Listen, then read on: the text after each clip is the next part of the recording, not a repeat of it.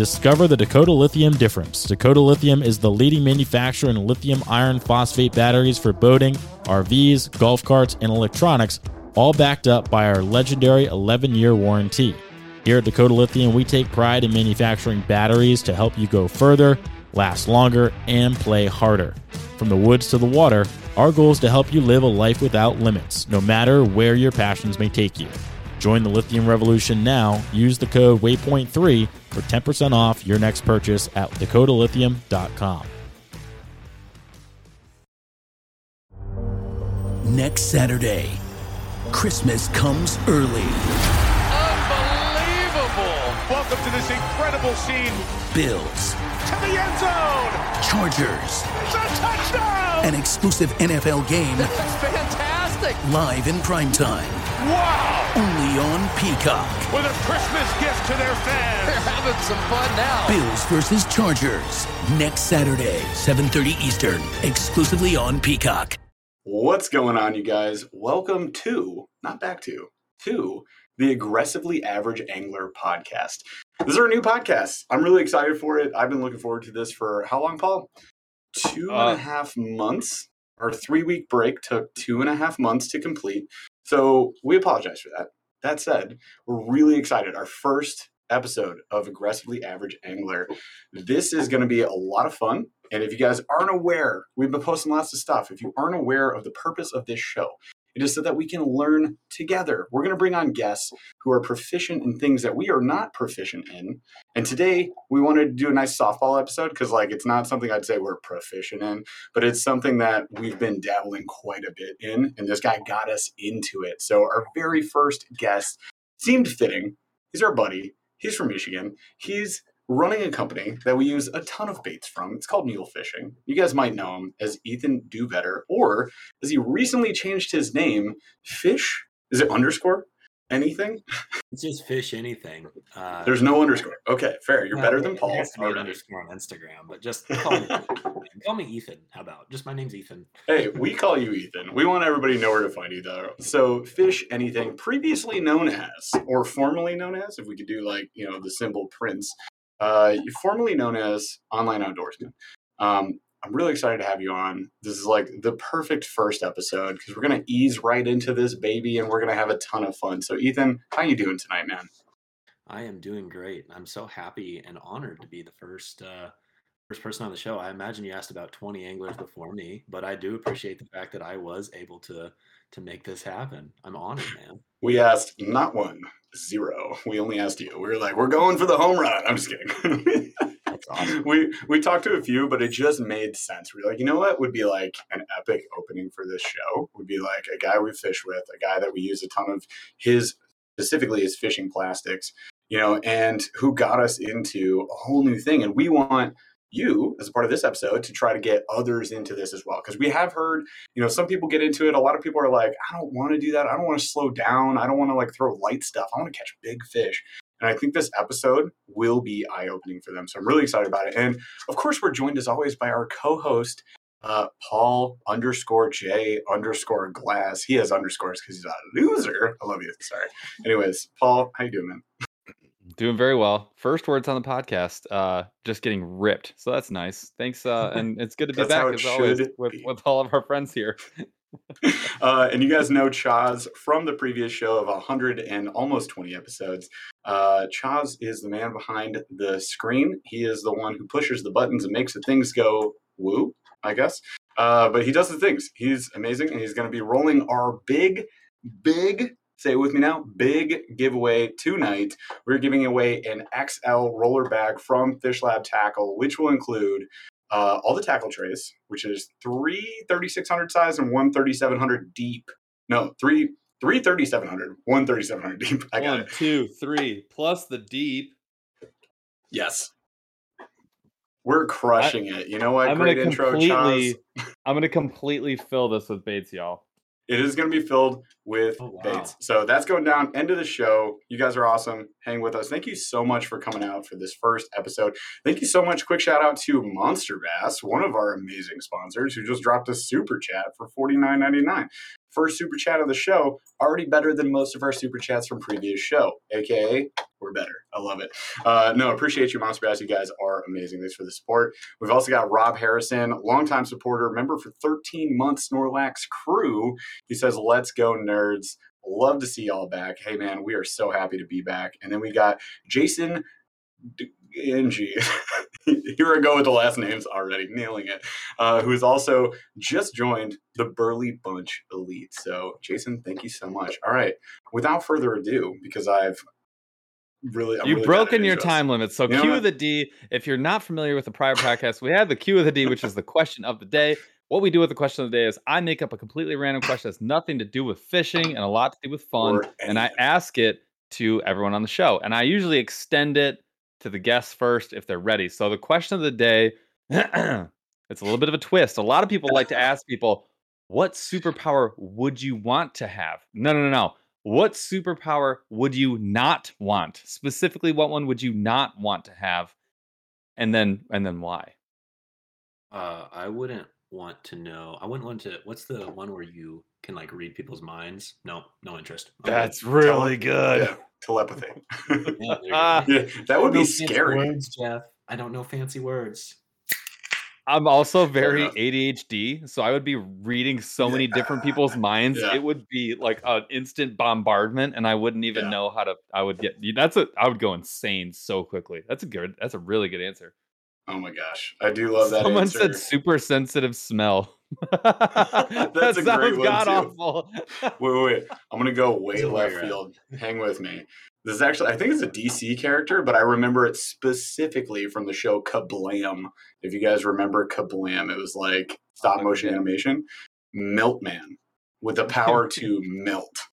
Like, being being the rock guy, superpower. being the rock guy from Fantastic Four, they kind of Oh, called it out, but it's not a good superpower. Like it's It great to be like the. Juggernaut, but it's not cool to be made of rocks. Um, I would uh my I would say the probably was the most popular answer, which is what I expected. I expected people to say invisible. That power seems like it would suck after like two months. Yeah, I mean, unless you're a I would definitely rather bad do that, guy. Though. Yeah, it seems better than but like you're else always said. invisible. Like the invisible man, not like you can Oh. selectively like pff, be That's a curse. No, like when you're just invisible, That's just that's a being sucky ghost. power. Or, or it's like the Kevin Bacon starring Hollow Man, and you know you just become evil because like why wouldn't you be? I don't know. Oh, that'd be horrifically evil. All right, I like it. so that is the Q of the D. We kept it short, and I kept it extra short because Jeff went over, and Wow, now we're so we're great at time. transitioning. We're transitioning into the show meat. So the show meat uh, is going to be like the main content, the the uh, the main course of the show, if you will. Um, and this is where we're going to pepper Ethan with questions. And our goal here is really to extract as much information as possible uh, for we're going to target like beginner to inter- intermediate anglers, right? Like we want to we want to start with like let's understand um, if I'm maybe not comfortable with ultralight, if I've maybe never get exposed to it, or if I want to get better at it. Um, you know, what are some of the, the core tenets? So I guess one thing. Oh, go ahead. Before you do, Yes. hang on, and I'll be the chat supervisor, if you will, for fancy words for Ethan. Uh, so Greg Lord Outdoors says, uh, member of 17 months, by the way, the Snorlax crew. Which, by the way, I didn't mention this in intro. We do have memberships. You can check join below uh, if you guys are watching this on YouTube, and we do all sorts of cool stuff, including members only live every single month, which is a blast, and special giveaways just for you. So if you want to check that out, click join below. But he says, three of my favorite fishing dudes, super excited. You guys are back again. Thank you so much. We are excited to be back, and thanks for popping in, man. We also got Jesse Hoach who says, just want to pop in and say welcome back. I'll catch the replay later, but got to put the kiddo to bed. Totally get that. We both kind of sped do that to, you know, get the show going. Uh, and then we got Pima, Pima623, member for 18 months. Oh my gosh, that's a strong relationship we got going. And he says, let's go. All lowercase, no exclamation points. I love that. Very bland, let's very much. All right, Let's cool. proceed. Let's let's dive in. Oh my gosh, never mind. Army Outdoors 88N is here. Member of 19 months, he had to uh, supersede the other person, so he got over Pima by just one month. This, uh, he says, this awesome guys. This is awesome, guys. I love you, Ralph. Uh, so glad you guys are back. Uh, graduated from my Army school last week too. Congrats. Bravo, dude. Nice work. I know it was a lot of hard work, so good job, man. All right. All right, so I guess uh, one thing I want to do is I want to sort of like define ultralight because I think ultralight probably occupies maybe a different space in a lot of different people's heads. Mhm. Um, so uh, Ethan, if you were going to define ultralight, how would how would you actually do that? Yeah, I mean, quite simply, I would just say ultralight fishing is using an ultralight power rod. However, I would extend that to just light gear in general, you know, Mhm. Sub six pound test, um, light or ultralight power rods. Um, anything medium light and above is, is kind of entering more of a standard bass tackle, um, standard walleye tackle, that sort of thing. So I'd say ultralight light power, sub six pound test. And then when Well you. Yeah, and then uh, when you're talking, so uh, we haven't got a chance to talk about this yet either. We mentioned uh, Ethan's company, um, Mule Fishing Supply Co. Uh, if if you if you're a follower from the YouTube channel, you've seen Jeff and I use uh, their pla- the the, the the plastics constantly and the jigs constantly, um, and they are hyper focused on you know the ultralight angler. So Mhm. uh, within that spectrum, right? What kind of weights are we talking about? Like, what kind of weight spectrum would you consider ultralight? Define light or ultra. Yeah, so ultralight can be a pretty substantial range. I'd say like if you're like crazy into ultralight and going what I would say almost like super ultralight micro, you know, you can be in the 180th ounce jig size, right? Tiny, tiny, tiny. Um, but that's a little extreme. Um, I'd say like your core ultralight experience is usually like 164th on the low all the way up to like 116th. Um, and then you can obviously get into something more like an eighth and 3 16th ounce, but you're kind of getting to the point where that's actually higher than the rod ratings. And so anything above 3 16th um, is really not really suited for ultralight fishing. Dude, I, I just love that Fish on the Southeast is in chat right now going like, I don't own anything under 12 pound test. We're like, we get it. You fish big baits, dude. love that. Well, and that's and- kind of the thing for this episode, right? Is like, if you guys are like, I only fish big baits to catch big fish, like, I hear you. I appreciate where you're coming from. I want you to, as as anglers, like the whole point of this show is that we broaden our horizons, that we expand the tackle box, as it were, that we accept of these different fishing techniques, and we try them out because there's always a place and time, right? Like you may be fishing up North Michigan, and you're going to be like, uh, you could be throwing a drop shot and just crushing it, or you could throw a nine inch glide and you know sit there and twiddle your thumbs for a while. I mean, it's up to you. Like we want to get good at everything. That's kind of the goal of the show. Is like, what if after 10 years of broadcasting 10 years is a long time but what if after 10 years we're just amazing at everything I know, Well, and, I th- right? and that's and actually my next question is: so when you are like, what's your favorite part about ultralight fishing? Because get actually give us some of your background because you've not always been yeah the ultralight guy, right? Yeah, that's a good question. So I grew up, I really got into fishing in general, hardcore in like high school when I was able to start driving and whatnot. Um, and then fell in love with bass fishing, you know, became like really interested in it, started competing, did some tournaments in high school, and then went to college, did tournament fishing in college, graduated, continued to do my bass fishing thing. But one of the things about me as a bass fisherman, I've always been a finesse angler. It's always been kind of my strength. Um, Ned rigs before Ned rigs were called Ned rigs, Midwest finesse, hashtag Midwest finesse. Ooh, Um, og over here Hey, I have to throw it out there because it's it's that, one of my claims to fame, dude. Yeah. Um, not I'm famous, but you you get the point. Um, you're famous shots, Ned rigs, um, shaky heads. I was really big into finesse, even just like on the the casting side of things. I liked you know finesse jigs. I was just slow moving presentations. Anyways, as time went on and I entered the workforce and life became more busy and um, fishing time became more precious. I found that I started playing around with some ultralight equipment a little bit more, and I had done it in the past, but never to like a serious level. And the more I started fishing this, the less I started, you know, the less I was fishing with my bass gear, and I just all of a sudden I just kind of kept falling more and more in love. And what I realized over time was that I didn't feel like there was a lot of companies truly like serving the ultralight market, and that's kind of where Mule came from. Um, and so it's just one thing led to another, and now all of a sudden I'm like wildly addicted to it.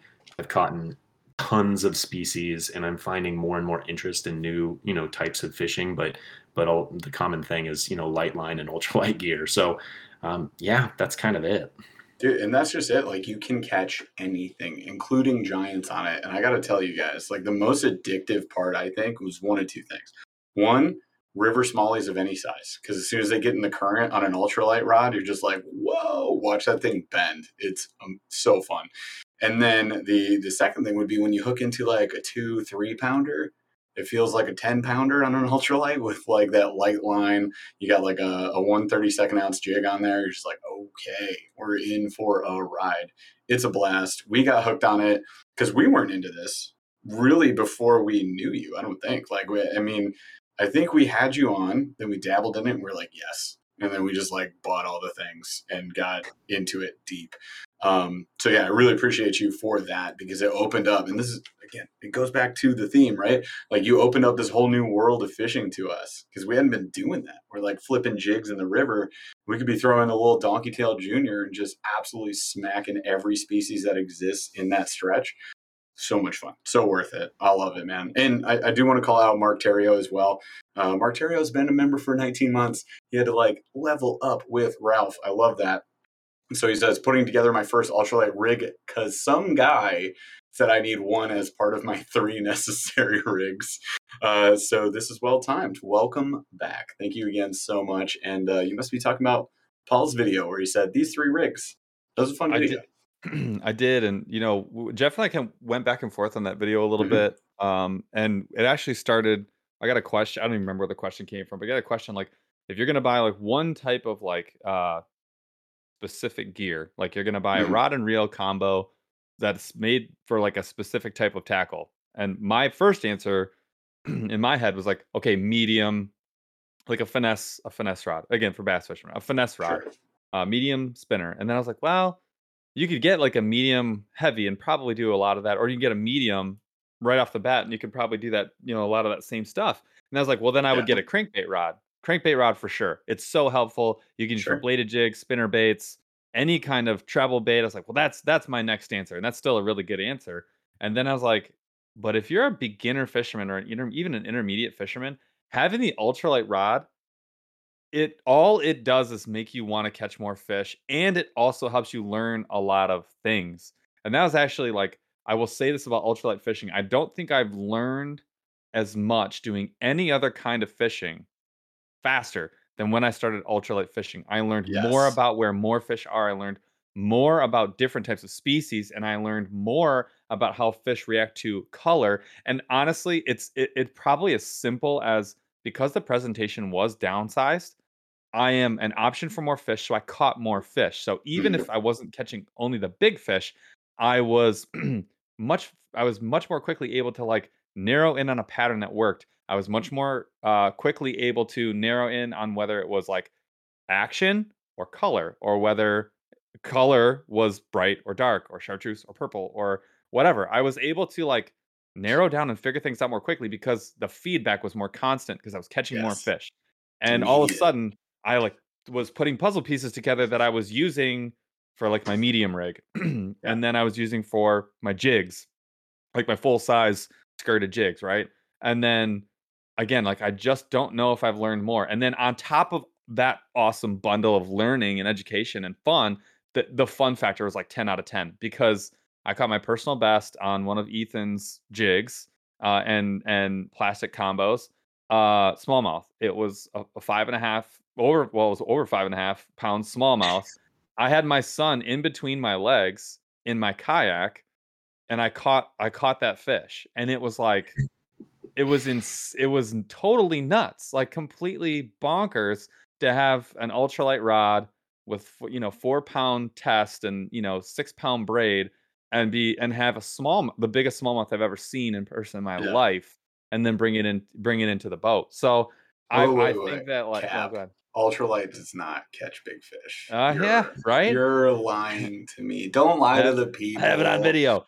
So I guess I guess what I would I guess uh, you know it would like Jeff's talking about like you know maybe you're just a jig fisherman or maybe you're a big bait fisherman or whatever.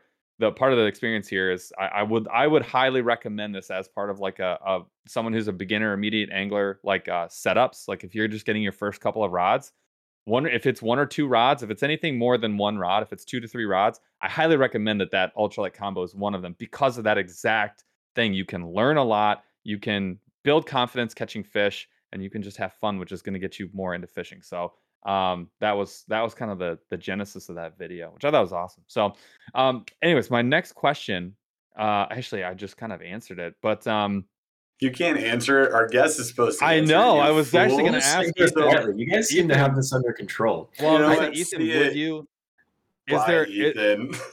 is there is there a is there another reason why someone should have like an ultralight setup handy at all times? Because you're somebody that carries one 24 seven. Correction. I carry way more than one these days. Yes. oh, Yes. owned. Yes. It was never my intention to have as many ultralight rods as I do. It was never my intention. I fell into this uh, this major problem of having I don't know. I don't want to try to count them because it's too many. Well, let me Um, ask you. Let me ask you this then. When you, you so you have like a, a a large you've and actually if you guys haven't watched each, Ethan's videos, he does some amazing um reviews on different Yes. ultralight rods, and there's kind of like this whole series that you can watch of him like going out and buying like a you know a hundred and fifty or two hundred dollar uh rod that maybe you're like I don't know anything about this, but it's probably good. Well, now you can know. So I would I would highly recommend watching those and let Yeah. him spend the money first and try it out, and then give you an expert opinion. So I would recommend watching them. But so let's say I was gonna have yeah three. Dude, uh, let's say these are the best reviews. I just want to throw it in. Like those so are the best reviews. If you guys are looking for ultralight setups, don't go to us or anyone else. Go to Ethan. Uh, and real quick before Ethan answers this, I do want to just call out Greg Lord Outdoors again for the super chat for ten bucks. Thank you so much, my friend. Uh, I love that. If your day isn't going great, the ultralight with a DT Junior can come out and save your trip. We've posted multiple videos about that. Uh, bonus is when the bigs eat and uh, you hang on for the ride. 100%. That's what I'm here for, all the time. 13 fishing, seven foot Defy Silver for the win. We also run Defy Silvers, a bit shorter, five six, but love that.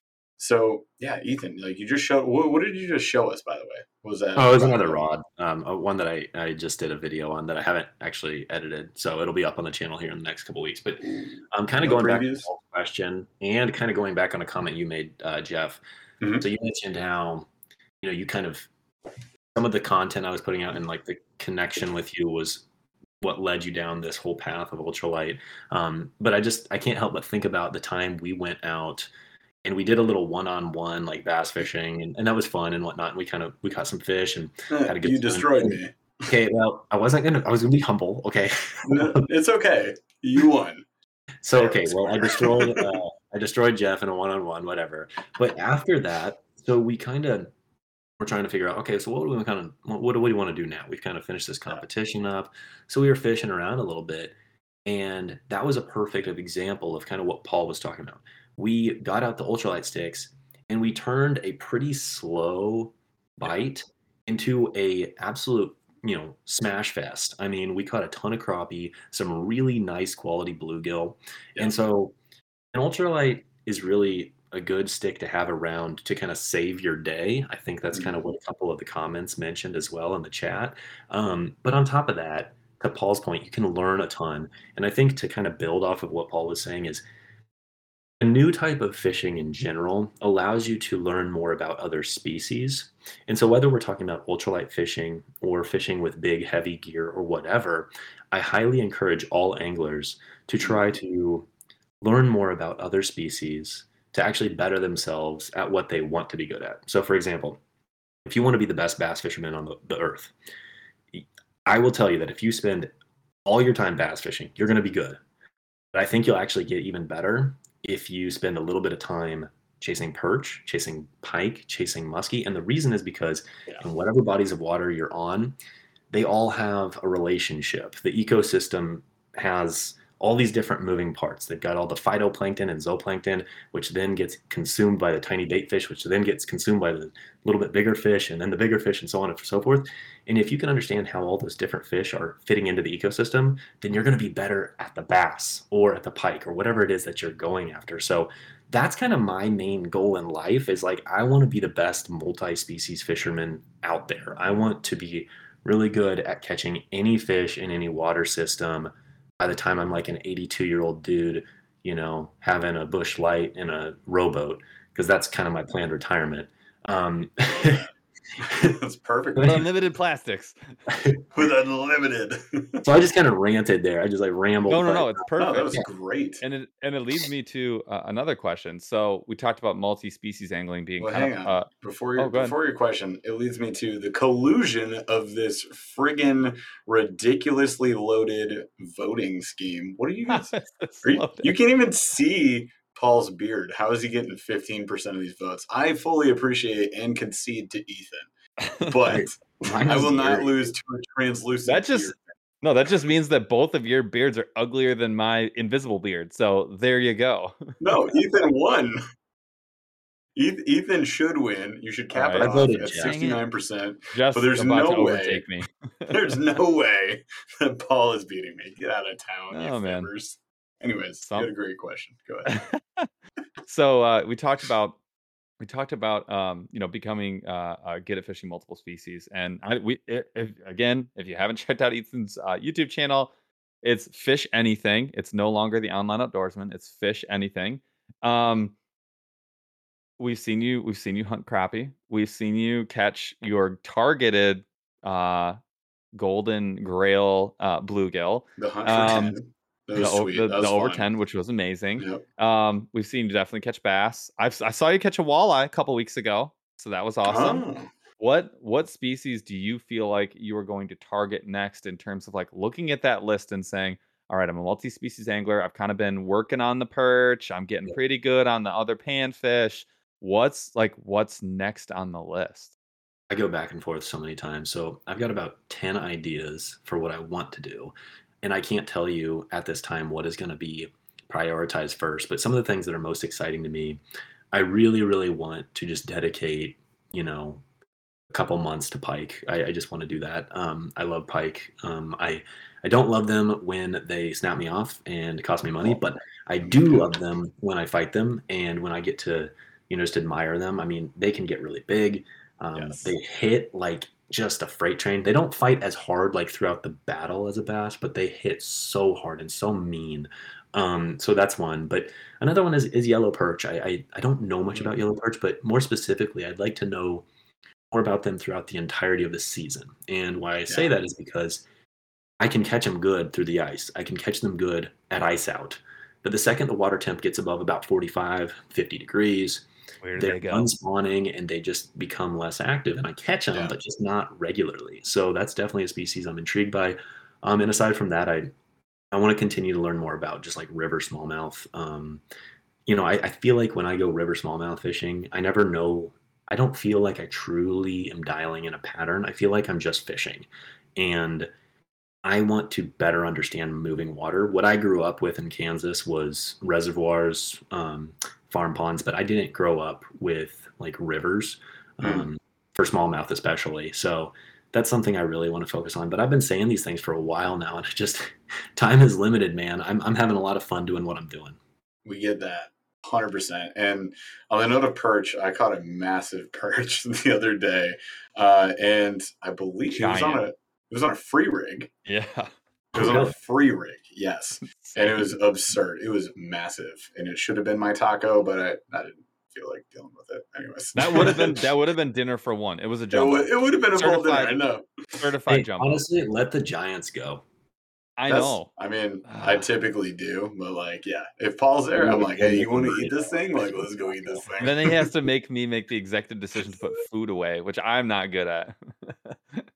But also, Pike, like, it's been a crazy weird year for Pike. I just want to point that out. Like, for Paul and I, we normally are in the multi double digits at this point in the year and speeding up towards the fall.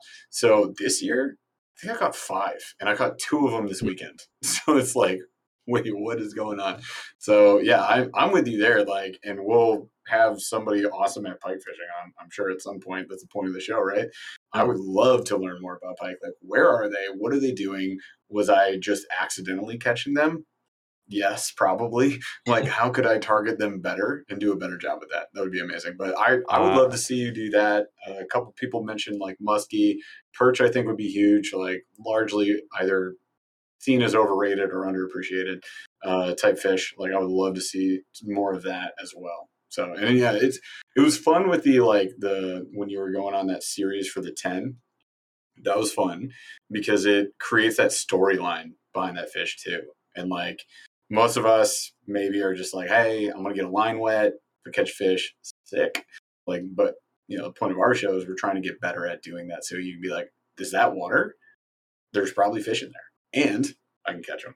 Uh, and I want to know how to do that better. So like the search for the ten was cool because it was like you targeting specifically these like big deals. Like, how am I getting on these things? I love that. Should we do I-? I was gonna say, can we do the? Can we do one? I I, want to go can. one thing, and then I'll do the. I'll run. I'll run the mid show. My Okay, favorite okay, part about catching a pike is for sure. Number two is the is the hit. Like they Yes. do. They are So the hit is startling. However, my favorite part is when you catch a big one, and they're in one of their big run. They do a big run, and then they just flop over, and they kind of you, they start coming in, and then they do another run when they realize that they're about to be pulled into a boat, and then they flop over. Then there's usually one more run when they see the net. Mm, I like, I love it when Paul oh, loves the runs. so I Paul- like- Paul loves the runs. This is these are facts. Uh, so the irony is my favorite part is actually not the runs. My favorite part is when you get one of the big, like the big one, the big Yeah. that are angry, and they finish a run and then they just stop. When you catch a really big one that's well fed in cold Yeah. water, they'll get there will be a point in the fight where you you'll think you have lost that fish, and it's because they've decided Yeah. they're not moving up. and they're not going anywhere, and you'll be like. You can slackline and they won't go, and then all of a sudden they'll give up. But it's like that moment when they're just like, no, no. That is my favorite part. when you set the hook and you thought you broke off because the fish is so fast and it comes at you so hard that Yeah. it's oh there's nothing oh wait reel down oh he's on like because they are a thousand miles an hour just like they're incredible They are. All right. Enough Pike love on the Bass Mostly show. Uh, New mid segment. Mid show segment. So we talked about some. We we came up with some new segment ideas. I'm not going to introduce them all right now, but I'm going to introduce One one of of, the new ones. So this segment is going to be one of our mid show segments, which we have three new ones. This one is called Nerd or Dork. And so the idea here is that nerds are cool and dorks are dorks. So we love both of you guys, but you know, there's like a positive connotation to nerd, and there's sort of like a maybe you're not a nerd, maybe you're just a dork. So, and then we what we're doing is we're gonna outline a thing, and you have to determine whether this is a nerd thing or a dork thing. So in this case, uh, the one I came up with because this is something that I do all the and, time. and- and we need a vote for this, Chaz. So you can turn off your colluded, ridiculous beard vote. Did Jeff lose? I feel like Jeff no, lost. you lost, but only by Oh, like one just barely, just Like one percent. closer closer than what you thought. 21% to jeff with the best beard 60% to ethan which we knew was coming and 18% to me and jeff's terrified. All right uh so nerd nerd is this a nerd thing or a dork thing? Uh singing disney tunes with your full chest as an adult. Oh, Again, that's nerd good, dork bad. Am i supposed to answer or is this something You're that going first. You're the you're everyone the is guest. voting everyone's Chat's gonna, gonna be vote. voting Chat's It's gonna nerd. vote. i i nerd not even close Yes. yes Yes. You Thank get it. You get it. First of all, what's the guy's name? Peyton Parrish. So Peyton Parrish does that Mulan song. That changed the game. Like if you Be guys aren't listening to yes, Be a Man, by Peyton. Parrish. Be a Man by Peyton Parrish is my most played song of 2021. And You would not guess like how- it is would- by like 500 plays. I was gonna say you wouldn't guess the number of plays. It's easily 500 plays. my son, no, it's it's 500 over my next top A played day. song. My son, my son can sing the whole song. Yes, that's how much is And being he- played. and he only asked for the metal version. My wife tried to play it when she was in her car, and she tried to play the regular one, which, by the way, is Donny Osmond. Nope. I had no idea. Stunning Yes, revelation. found that out. Uh, I was like, what? Um, try to play the original from the movie, and he's like, "No, this song sucks. Play the metal one." Dude, the Peyton Parrish version is so good. If you guys are not listening to Disney covers, please do yourselves and your eardrums a massive favor Yeah. and go do that. It's all over like Amazon Music or Spotify or wherever. You can find it. There's whole playlists of them. Some of them, absolute trash, but it's probably like a 70 30 split. Like 70% of them, Higher than you think. So good. And uh, yeah, because it's Halloween coming up, there's a whole Nightmare Before Christmas uh, album that is all covers, and it's I think Korn is on there, Rise Yes. Against is on there, Yes. like Flyleaf, like it's real good. You guys should So- definitely look at that. Total so- nerd move. So who has who has the best who has the who has the best soundtrack? What Disney movie? Which Disney movie? Yes. Let Ethan go first. Uh, is is Tarzan a Disney movie? Yes, yes, and that's a great Phil answer. Hundred Collins. percent. Yes, Phil Phil Collins. Phil Collins. rushed it. Yeah, don't even try. Oh. I mean, yeah, But Mulan like, only has two really good songs. it does. You got to look at the whole album. They're The two songs can't carry the whole movie they can't. and album. It's so though. good, but it's, Aladdin's that's why some bangers, though. Not gonna lie. what, what It- does I mean the Peyton Aladdin? Parrish one? Yeah, Ala- so Aladdin is my oh, vote. Oh, Aladdin. I was is like say, it's hit after hit after hit after hit after hit. Yeah. It's Yeah. insane. They're all good. You gotta just play Kurt- them all. Hercules has one good song that carries the whole movie, very is- much. but is crap otherwise. Uh, I will say Frozen is underrated. I don't care what anybody says. And Frozen Moana is top notch. Moana's top notch. Sounds like you just like them all, Paul. And quite honestly, I that's do. okay. I like to every I like I every mean, single Disney song. I can sing probably I it should be embarrassing how many of the songs I know by heart, but it's not. I don't care who It's knows not- it. Because not. it's a nerd thing. It's not a It's fine. dork thing. It's been decided. nerd. It was actually a lot closer. It was way gonna be. closer. Oh. Fifty-six percent nerd. Nerd. Nerd. or Nord. Let's being your kid for a second. Bye. Bye, Uh, Fifty-six percent nerd, forty-three percent dork. Wow, wow! You And really find Kanto- out a lot about people when they say. Kanto's overrated. Little Mermaid actually is pretty good, but it's it's only like three songs. It's not you can't compete with the elites in that one. I love it. Yeah, All right. I, I would so- say like a lot of the newer ones were very good soundtracks. Like I do enjoy the Encanto soundtrack as well as Frozen, Frozen Two, like all those things. Like real nice, a fun listen. Phil Collins went so He hard did. on Tarzan. He Oh my gosh! Yeah, dude, that dude, he was. He unleashed. Phil went demons. he went hard. They're like, Phil, totally we really need an being album. No, Only on literally this show. Phil went way hard. Literally, they're just like, hey, Phil, we just need some songs. We got a new Disney show. It's gonna be pretty fun. And he was like, okay. all right, he Mike just went Vogel into- just Way too Mike Vogel it. just called us out. He says, I'm not gonna lie, this isn't exactly a single rail. All right, that's fair. This was a predetermined stop on the monorail podcast, Yeah, though. So we are hopping off and we're getting back. So um yeah, we're still on one rail. Trust was- me, bro. This was a stop on on the line. We Um, can go further. so we're getting back we're getting back to ultralight so i wanted to talk a little bit about setups so what is some how do, how do you end up with a bunch of setups other than just buying some like if you like what are sort of like if i'm gonna if i was gonna buy let's say i was gonna buy three types of ultralight rod are there even types and what types should i be targeting if i'm like getting into it If I'm being honest with you, I do these ultralight rod videos because I don't want people to own way too many. I yeah I I think a lot of times Good point. this is like a hard thing for me because like I I do all these things and sometimes it feels like people are like, oh, like, oh, I need 10 rods. Like, no, I'm saying the opposite. I'm doing these so that way you can pick the right one from the start. You can get by with one ultralight. You can get by with two ultralights. Anything above three, I would say, is is excessive. And I'm living excessive at this time.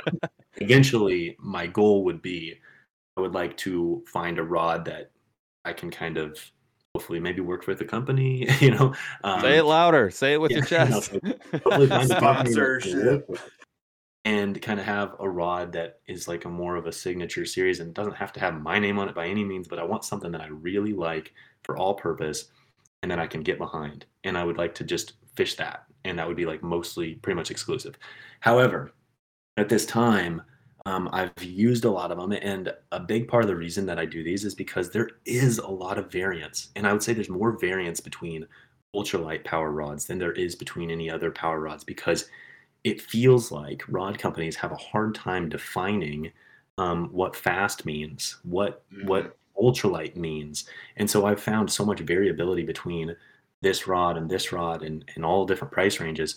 Um, so I guess my my point is is um, one, you don't need too many setups. I would take a look at what you plan to throw and what you plan to target. If you are going to be fishing with a lot of jigs and you're going to be fishing um, for like a harder mouth fish, like a lot of bluegill and other sunfish, maybe some small bass, you're going to want a fast rod. You're going to want something that's a little stouter feeling. If you're going to be fishing with like little spinners, like um, you know, like a little rooster tail or something like that, maybe you're going to be targeting some more trout. Maybe you want to do a little bit of crappie fishing, and they've got a little bit, you know, they got paper lips. People say you might want something just a little bit softer blank, right? So, so the same principles I would say that apply to bass fishing apply to ultralight. Um, and so it's kind of just according to what type of fishing you're be doing, you want to find that same that same flex with your rod. So, um, I, I guess I'm just kind of going really all over the place here, but No, this is Um, pretty on point, my friend. Uh, you're you're tracking. You're like, I'm so scattered. Here's specifically what you need steps one, two, and three. Yeah, I would I would agree. Yeah, I would I would say if you just want one, I would try to find something that's fast, but not like weirdly fast, Mhm. um, because that can basically fish anything. And an example of that would be like a temple fork trout and panfish. It's been a really versatile rod for me. Um, I have the six foot model as well as the five, six, and seven foot. Again, too many rods. Um, but the six foot, um, that length seems to do extremely well for for numerous occasions. And I've used it for all species, and I've had tremendous success with it, whether I'm throwing treble hook bait or a jig. Um, if you plan to fish mostly jigs and you plan to fish for some of those harder mouth species, you know, stuff like the 13 fishing Defy Silver for 50 bucks or the Shimano Sensolite for 50 bucks, great entry level or kind of like that mid level. Um, if you want to go a little bit higher, you can obviously go into something like a Dobyns. Um, Some of the Daiwas are incredible, um, and they're they're generally pretty fast and they do extremely well for for jig fishing. Um, yeah, that would be kind of my. Oh, and then I guess technically, if you want something with a lot of flex to it, something that's not fast, and you're going to be throwing a ton of spinners, um, I, I did like the Fenwick Eagle a lot. Mm. It was definitely a little bit more of a moderate feel to it. Um, I just picked up this Moonshine Rambler, which I'm going to be doing a video on soon. It's a sick rod, but Nice. it's more moderate than what I would have looked for Ooh. and it kind of proves my point what i was talking about earlier it's like this moonshine rambler they call a fast. And you put this next to Dobyns which is also listed as a fast and a temple fork which is also listed as fast and all three of these rods could not be more different. This is a moderate. I don't care what they call it it's a moderate. Um, the Dobyns they call it a fast maybe even an extra fast. Temple fork called a fast true fast. So Yeah. that's why i do these videos because it's just all over the place. Yeah. And it no, it that's makes 'em- huge. It makes a i'll say this, it makes a monstrous difference. So I used to fish Yeah. ultra ultra all of the time. It was like my jam for a couple of years in the in the creeks and rivers specifically. And the I found myself only using small crankbaits and small spinners, inline spinners, because of the fact that I had that Fenwick Eagle, which I loved, but I would be missing hook scents constantly. Fish would I would think I would have a fish on because they'd be gripping the bait so hard and, and I didn't penetrate. Um and so it, it makes a and then once I got into the 13 fishing Defy Silver that Ethan Yeah. recommended for which by the way for fifty dollars plus uh I can't recommend I, I I did in the video you can see the reel that I recommend but for 50 bucks it's like you're losing money if you don't buy it. Um and that Yeah. rod on a jig setup is I think it's perfect for me, especially at the five six, because I have caught giants where the rod is bending all the way down to the reel, and I have caught super tiny fish, um, all all using ninety nine percent jig style baits, and I have loved the entire experience. But it has made for a completely different experience. the fast action and i am i am so keen on a fast action and i even if i'm throwing a spinner i would still rather have it be fast than have a moderate you know i i just think you can feel so much more you have so much more control over your bait and you know when you get a bite. To to paul's point when you use a little bit more moderate rod you're constantly having that tip bouncing around. It's always wobbling a little bit. So you feel your rod you never feel your bait. And when you're throwing when you're throwing true ultralight stuff, 132nd ounce jig, it's hard to feel your bait if you're not using the right type of rod. So I would say, no matter what style of fishing you're doing, I would really try to lean into something at least semi-fast. Um, because the temple fork, I could do it all with that. Like I could easily throw a spinner for trout, and I would have no issues. Um, so anything less, you know, anything more moderate than that to me is like, I'm just not looking for that. It's probably hurting your chances. Yeah. for a lot of things. It is, yes. Yep. Yeah, So- I mean that's that's huge, and and this is again to the point where if you guys are looking to get into this, like take it from us. We took the recommendation from Ethan to go get what we got, and it you nailed it. It worked. like we really enjoy the Defy Silver. I actually have the Sensolite for my BFS setup, which is I believe a question we were going to ask today. That it? was my You that was gonna into be I have I have one question before the BFS question. I really want to get to that okay. one. Fine. So my next Take question, and this is what what's your what is your recommended line setup? Because I I have come to understand when it comes to the whole setup, to me and my and this is my opinion, what what I've learned in the last couple of years, to me the reel is the least important as long as it's close to the right size, you're you're okay. The rod, I have a hard time determining what's more important. The rod setup, as long as it's good, or the line setup has been absolutely critical for me. So I, I would want your opinion on which one's more important, line setup or rod, and then what line setup would you recommend for somebody who's like just wants to get into it and start catching the fish? Yeah, so I, I would say rod and line are both extremely important. I don't know that I would put one above the other necessarily. I think you have to have them both. Um, you have to have them both dialed in. Um, Yeah. Line is extremely important for casting distance, and um, yeah, pretty much casting distance. Um, rod is important for bite detection and for driving the hook home, obviously. Um, if I was choosing line, uh, what I always recommend because I get this question a lot, and I, and I have a video out there on it, but I'm probably going to do some more stuff on this. I personally like mono or I like braid. Um, both are fine. Um, I think if it was up to me, I'd probably fish braid more than mono. Um, I like six pound braid, but it, I think it is important to get a high quality braid. Um, I think you, I think you're better off if you spend just a little bit more because it will save you money in the long run and it'll also lead to less headaches on the water. So a couple braids that I've found that I really like. I'd say the one that I actually like the most, but it's quite expensive, is the Spro. I think it's like a Spro finesse braid. Um, six pound test. It's a, I actually have a pink model. It's kind of pretty. Uh, and then I uh, I run four pound uh, Trilene Sensation. It's a copolymer. I, I just call it a monofilament copolymer. So it's Mm. like a coated uh, monofilament. But I use that as a leader. Ten bucks gets you a spool of 330 yards. You use that. There you go. Yeah, I mean, if you're using it as a leader, I mean, you'll have that forever. Um, Yep. So as long as you're not leaving it out in the sun, you know, you, you're going to be fine. Um, so that's kind of my go-to. That would be my staple. Um, I do use a lot of two-pound monofilament, and when I say monofilament, again, it's that same copolymer. It's the Trilene Sensation. I've experimented with others. I would say that sometimes you you find something a little a little lower diameter, which does lead to better casting distance. I Mhm. want to say it was was it Gamma? Uh, it might have been Gamma that I was using that that was the case. However, sometimes that leads to just a little bit more brittle feel and it snaps more often. So Trilene Sensation is like the perfect mix for me of it's really freaking strong for what it is. Um, and it's still low diameter enough to get that casting distance. So line, the reason I recommend six pound braid or two pound mono is because of the low, low, low diameter. What that low diameter does is when you're throwing something really small, it allows you to have a little bit more speed and velocity behind the line to where when you cast, you're actually getting much further. Because this is more so from a beginner standpoint for ultralight, do not be that concerned about it. If you want to use four pound test to kind of give yourself some security, that's totally fine too. Um, lastly, I will close it with fluorocarbon is fine, but I've had very mixed um, opinions on it at this point in time because I find that it's just very brittle. Any any fluorocarbon less than six pound test has just found I've just found it to be very very brittle, and um, monofilament has so much stronger um, abrasion resistance in my experience that I can dog a fish out from under a dock. It can shred me up, but I'll get the fish, and then I'll just have to snip off some line.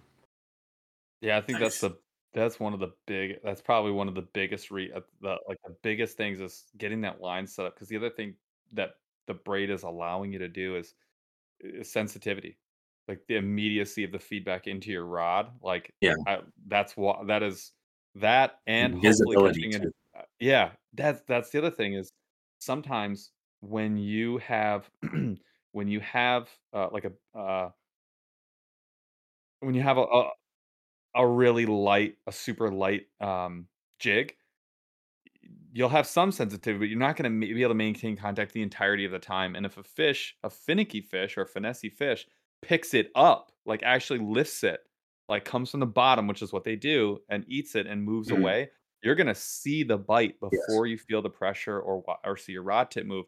You'll see your line move, and you can set the hook based on the visual fact that you're you're looking this way and your line's going that way. Um, and that was going to be the only thing that I'd probably add what Ethan said. It's a g- he great mentioned pink. Absolutely. He mentioned pink braid. Yeah. Um, we've had people who are a hell of a lot better fish than we are recommend either white or the like a chartreuse, like a super bright. Um, the nice thing about white, which I honestly still haven't put to the test, even though I have right there three different white braids, um, Yeah. is that uh, it, it it is a little more invisible when the fish is looking up during you know during the daytime. It's a little bit more invisible than like a chartreuse, but both colors stick out quite a bit um, against almost any background. So that's that'd be the only thing I would add. I, I only have yeah, I have one more question, and well, then hang on. have So on Oh, that on that point though, there's a lot of guys in here going Oh. like, "What's keeping this from breaking?" Specifically, a fish in the southeast who doesn't fish under 12 pound test. So yeah, I'm gonna let our guest answer that. Yes. Drag and using your rod. Um, if you have your drag set properly, there's no reason why when pressure is applied that your line won't get peeled out before it snaps. The other thing is use your rod. If you're Mhm. putting if you, if you point your rod directly at it and you don't let your rod bend, of course you're going to snap out, right? You're all the tension on the line. If you use that rod and you let it flex, and then when they want to run, you let them pull that drag, you're fine. I've caught like 30 inch pike on two pound test. I've caught, you know, I've caught carp. I don't even know how many pounds because I have no idea how to guess how many pounds a carp Yeah. is. But Yeah. I've caught big freaking carp on two pound test. I've caught all these things, and it's it will surprise you how much stronger a line is. I, I was actually totally different subject, but I was actually talking to a friend the other day who's really big into big swim baits, and he talks about guys that throw big, big swim baits, two, three, four ounces on 12 or 10 pound test, even 10 pound test. Does that tell you that you can get away with lighter line? Absolutely. especially with a treble Chaz hook. does that. and and I think Yeah. uh, the the last thing I'll say is uh, um, Ethan mentioned setting the drag. So if you're a beginner angler, this is something that you know maybe you're used to not having to worry about it because you're relying on 20 pound braid with your bait casting setup and a and a seven six or seven or eight foot rod. When you're using a shorter rod, uh, it matters more. So the way that I set my drag, and you guys correct me if I'm wrong here, but or or if you have a better way of doing it, the way I set my drag, my thought is in my head, I basically grab the line right above where the reel, um, where it meets the reel, and I just pull on it. And in my mind, I need to have enough. I need to feel that drag come off, come off enough, peel off enough. Hear that tick, tick, tick, tick, tick, where the where the drag is coming off. In my mind, to know that if that rod completely bent over or got maybe eighty percent bent over, then I need to be hearing that the, the drag needs to be pulling, and it mm-hmm. should be able to pull the drag off. So I'm basically giving the line a tug, and I want to hear tick, tick, tick with like a moderate amount of pressure, maybe a little bit more than what you would allow on like a heavy bait casting setup. And a heavy bait casting setup, if I want to set jig hook, like I can't have the drag impeding my hook set. So the drag's Right. pretty heavy. I might pull on it pretty darn hard before I hear the drag or feel the drag go. And then in this case, it's going to be a little bit Totally a little bit lighter. Um, the exact opposite, basically, where I'm going to rely on the drag to not bust my rod or break my line. Um, That's huge. any any issues with that? Does that is that kind of how you guys do it? You just basically I pull feel on like it and that's be like, okay, that feels pretty good. yeah, I feel Yeah, like that's where like, "Mm, Yep, good. you feel exactly. Yeah, it doesn't take much at all. There's no science to it. You guys just listen for it, feel You gotta it. feel it out. Yeah. You'll you get have to like in your brain be like, okay, like how hard am I gonna set this hook? Not very hard. And then knowing that I'm using four pound, maybe Yeah. six or even two pound test, um, you know what that break strength feels like just pulling on the line. And then you just have to kind of gauge it out. And it, it may take I'm some trial and error, but that's really the I'm way to on the do it. water. Yeah, Yeah. exactly. This Like this, is this is where a lot of people are coming from. Like like I came from here. Because like I was throwing jigs, even with Neds when I found those, I was setting that way too high. Yeah, they're like you got to get used to it. It is a different feel. It is a different mindset. Just trust the process. People like Ethan are crushing it. Go watch his videos. You'll learn about it. We have one last thing, and we get to give no opinion, so you get to give no backup because we're out of time. Is and this is just a yes or no. Is BFS our BFS, which is a uh, essentially we'll call it a bait casting setup for ultralight, baits. is Are BFS reels and and setups for ultralight overrated? Uh, I think BFS has a long way to go. I would say, as of today, um, for ultralight, yes, BFS is overrated. Um, for um, light, BFS is good, but I, if you're talking 164th and 132nd ounce jigs, that is, you need a very high end BFS reel and a lot of experience to actually make that rig work well for you and actually cut down on time and effort a spinning rod is going to do way better for you for ultralight fishing um, at all experience levels. Again, there's going to be some people that are like hardcore BFS guys that are going to hear that, they're going to be offended by it. But I think if you really take a step back, look at both options, a spinning reel at the end of the day can do so much more for really lightweight baits. Give it five, ten years, things might change. 100%. And it is 28 fun. ounce chatterbait on a BFS. Oh, That's neat. wonderful. The Yeah. blast. Fun time. so we're gonna do our we're gonna do what's called We're- slow roll. Oh, Jeff, We're going to do a giveaway That's during yeah. said slow rolling thunder. Yeah. So for okay, fine. You you go ahead. You do Fine. the thing. No, you go. we are going to do our giveaway. And while we do the giveaway, uh, we're going to answer some questions. So, uh, if you've not participated in our prior podcast, the way that we enter our giveaways is all you need to do, you're, you're in the live show, you're going to start chatting. You can type in whatever you want. Everyone's favorite thing to type in the comment is typically chat, C H A T, chat, to let everyone else you're chatting. If you've chatted one time from now on, you are entered in the giveaway. Good job. Thank you for chatting. You're entered to win. Then Uh, stay while- here. Then, yeah, make sure you because you have stay to say on. you're alive. We're gonna answer- We call you. We're going to answer three fun questions very quickly. This is called Slow Rolling Thunder because it typically takes longer than we want. At the end of our three questions, we'll announce the winner and then we will call the show. Okay, we'll announce it very quickly. Get it together. We'll announce it after the second question. All right. First question: What is chatting. something uh, to to the to us on the show? What is something that you spend a lot of money on, not fishing, that most people wouldn't or do not? Just for me. It's It's for all everybody. for you, Ethan. You're our guest.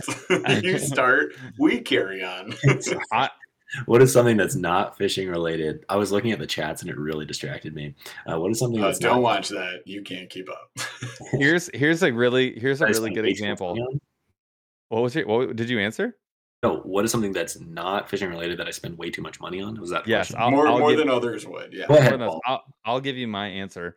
Um, and this is like oddly very specific, but like I probably have way too much money invested in like shorts for working out.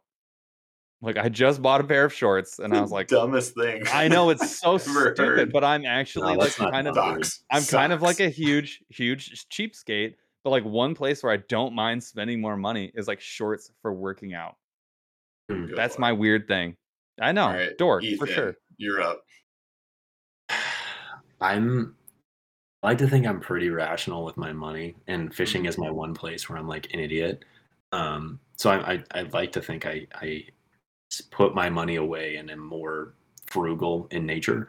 However, some of the things that I do love to spend money on would be like coffee.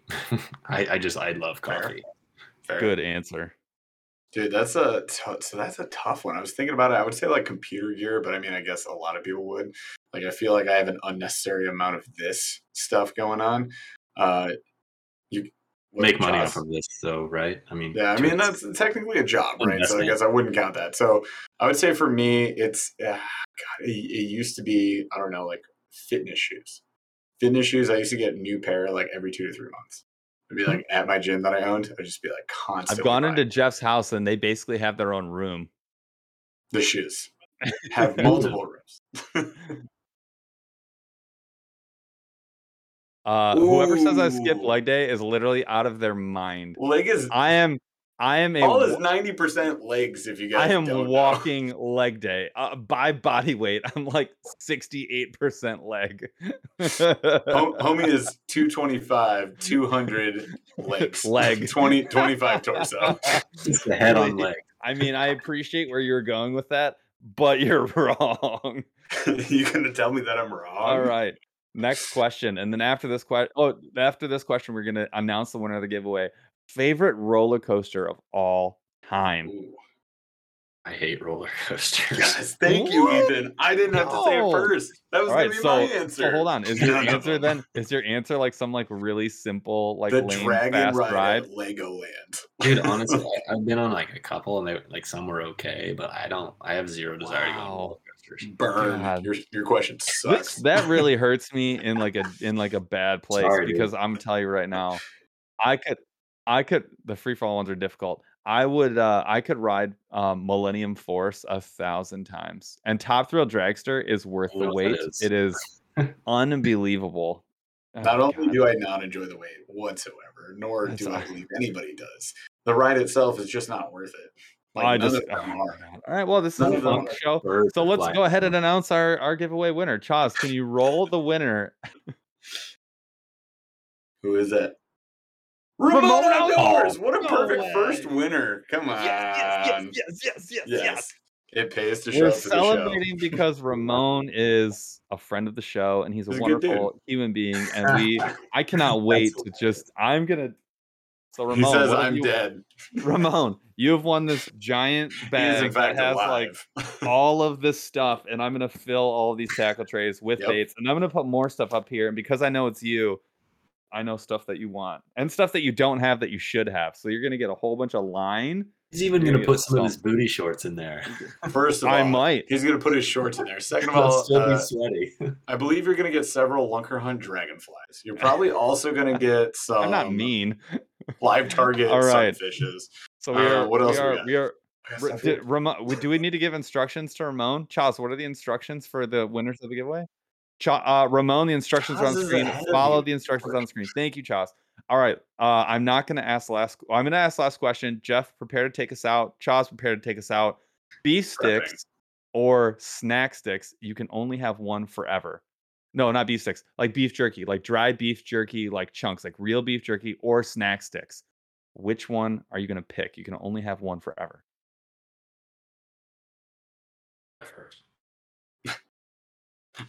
What is it?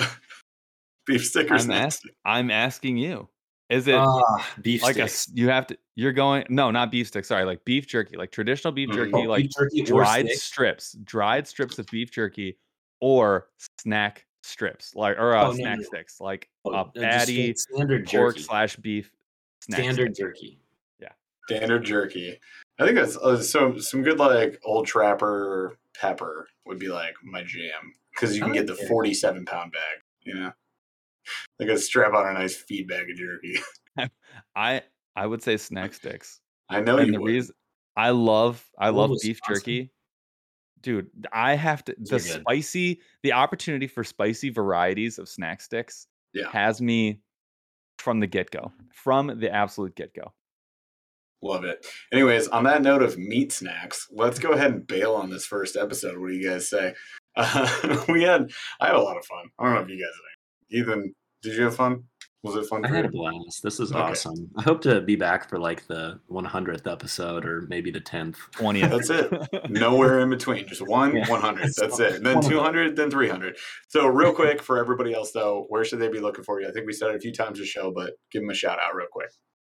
Yeah, so I was formerly online outdoorsman, as they mentioned. It just recently changed to Fish Anything. So on pretty much all social platforms, if you type in Fish Anything, you should find me. Still working on some of these things, but uh, you'll find me no matter what. If you type in online outdoorsman or Fish Anything, you'll find me. It, it'll come up. So honestly, you guys go subscribe to this guy everywhere you can find him. Taught us everything we know about ultralight. Uh, he's got tons of amazing reviews. Really appreciate you, by the way, man, for showing up for the first show. Short notice. Like really appreciate you extended the uh, the the yes, I'll be there uh, RSVP. So thank you so much for that, man. And we'll be sure to fish with you real soon. And as for you guys, you can see us fishing mule stuff all the friggin' time on the show. That said, really appreciate all of you in chat from coming out. Uh, congrats to Ramon Outdoors for winning the first of two, by the way. Did we mention that? The second giveaway is next week because these are two live episodes. These are our first recordings that'll be posted on podcast platforms, which will be live as of next Friday, October 7th. So if you guys could for us. I want to remind you next week too on next Friday. Be sure to go find the podcast on every podcast platform you can. Give us a five star review, drop us a comment, help us blow this show up so we can do more massive giveaways like these first two. Next week, we're going to give away another Fish Lab XL roller bag full of tackle as well. So if you thought you missed out because Ramon won, you didn't. Next week, you got a shot. So be back here next week as well. Bring your fishing friends. Anybody who wants to get better at fishing in general, this is the show for them. And thank you so much for kicking it off with this inaugural episode. You guys are awesome. Like, subscribe, do all the things, and we'll catch you next week. Chaz, take us out. It's time to get your checking account to zero with free checking from PenFed. That's zero ATM fees, zero balance requirements, and zero time spent waiting for your paycheck to direct deposit because you can receive it up to two days early. Open your account with just $25 and see how big zero can be. Apply online today at PenFed.org slash free checking. Early direct deposit eligibility may vary between pay periods and timing of payer's funding. To receive any advertised product, you must become a member of PenFed, insured by NCUA.